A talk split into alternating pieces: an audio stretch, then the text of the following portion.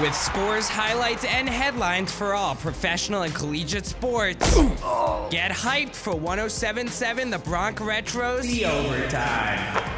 Welcome to the overtime on 1077 The Bronx Retro, WRRC2, a 2024 nominee for an Intercollegiate Broadcasting Systems Media Award for Best Online slash Streaming College Station in the Nation, and winner of a 2022 and 2023 IBS Media Award for Best Sports Update. I'm Zach Jones. There was a whole lot of basketball on Thursday as the NBA season continues to be in full swing. The playoff hunting Pacers hosted the established 76ers as Joel Embiid has his first game back from his historic 70 point game. The Pacers came out rocking in this one, outscoring the 76ers throughout the first two quarters, 73 to 61. This got even worse when the Pacers outscored the 76ers by 11 in the third, highlighted by players such as the newly acquired Pascal Siakam.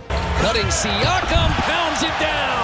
Audio provided by the ESPN YouTube channel. This was just one play of Siakam's triple double as he dazzled all game. This all happened without Pacers star guard Tyrese Halliburton, which makes the Sixers look even worse. Joel Embiid was solid throughout the game, scoring 31 points and shooting 11 for 20 from the field, but the Sixers blew it in the end. As for the whole game, they couldn't hold the lead beyond the first quarter, ending this one in 134 to 122 score, improving the Pacers to 25 and 20 and inching them up ever closer in the Eastern Conference. Well, the next featured games was a battle in Brooklyn between the red hot Minnesota Timberwolves and the immensely struggling Brooklyn Nets. This game was all defense. Uh, That can explain the 96 to 94 final score. This wasn't the case at first, as the Timberwolves looked to be in the driver's seat at halftime, outscoring the Nets 60 to 48. Yet, through the third and the fourth quarter, the Nets were mounting a comeback. This was started by the heroics of Mikal Bridges and Cam Thomas, who were both the catalysts in getting the Nets back in it. This was until there was only eight total points scored in the last two minutes in the game, as both teams were fighting down to the end. But the huge blow was the momentum shifting basket made by Rudy Gobert. Towns, ball fake. Loop it up. Slam it down. Rudy Gobert.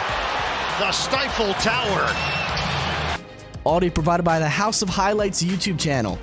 That electric alley oop with great defense allowed the Timberwolves to snatch their 32nd win of the season and prove to the world that they're a for real team this year in the Western Conference. This has been the overtime on 1077 The Bronx Retro, nominated for two 2024 IBS Media Awards, including Best Online slash Streaming College Radio Station and Best Underwriting Announcements for Fidelis Pizza in Lawrenceville. I'm Zach Jones. And we are officially overtime. Before you start throwing punches, know that you can listen to all past and future episodes of The Overtime at 1077thebronc.com slash overtime. Just click on your podcasting platform of choice. Let's get back into the music that made the 50s, 60s, 70s, 80s, and 90s only on 1077 The Bronx Retro. But are you a different animal and the same beast?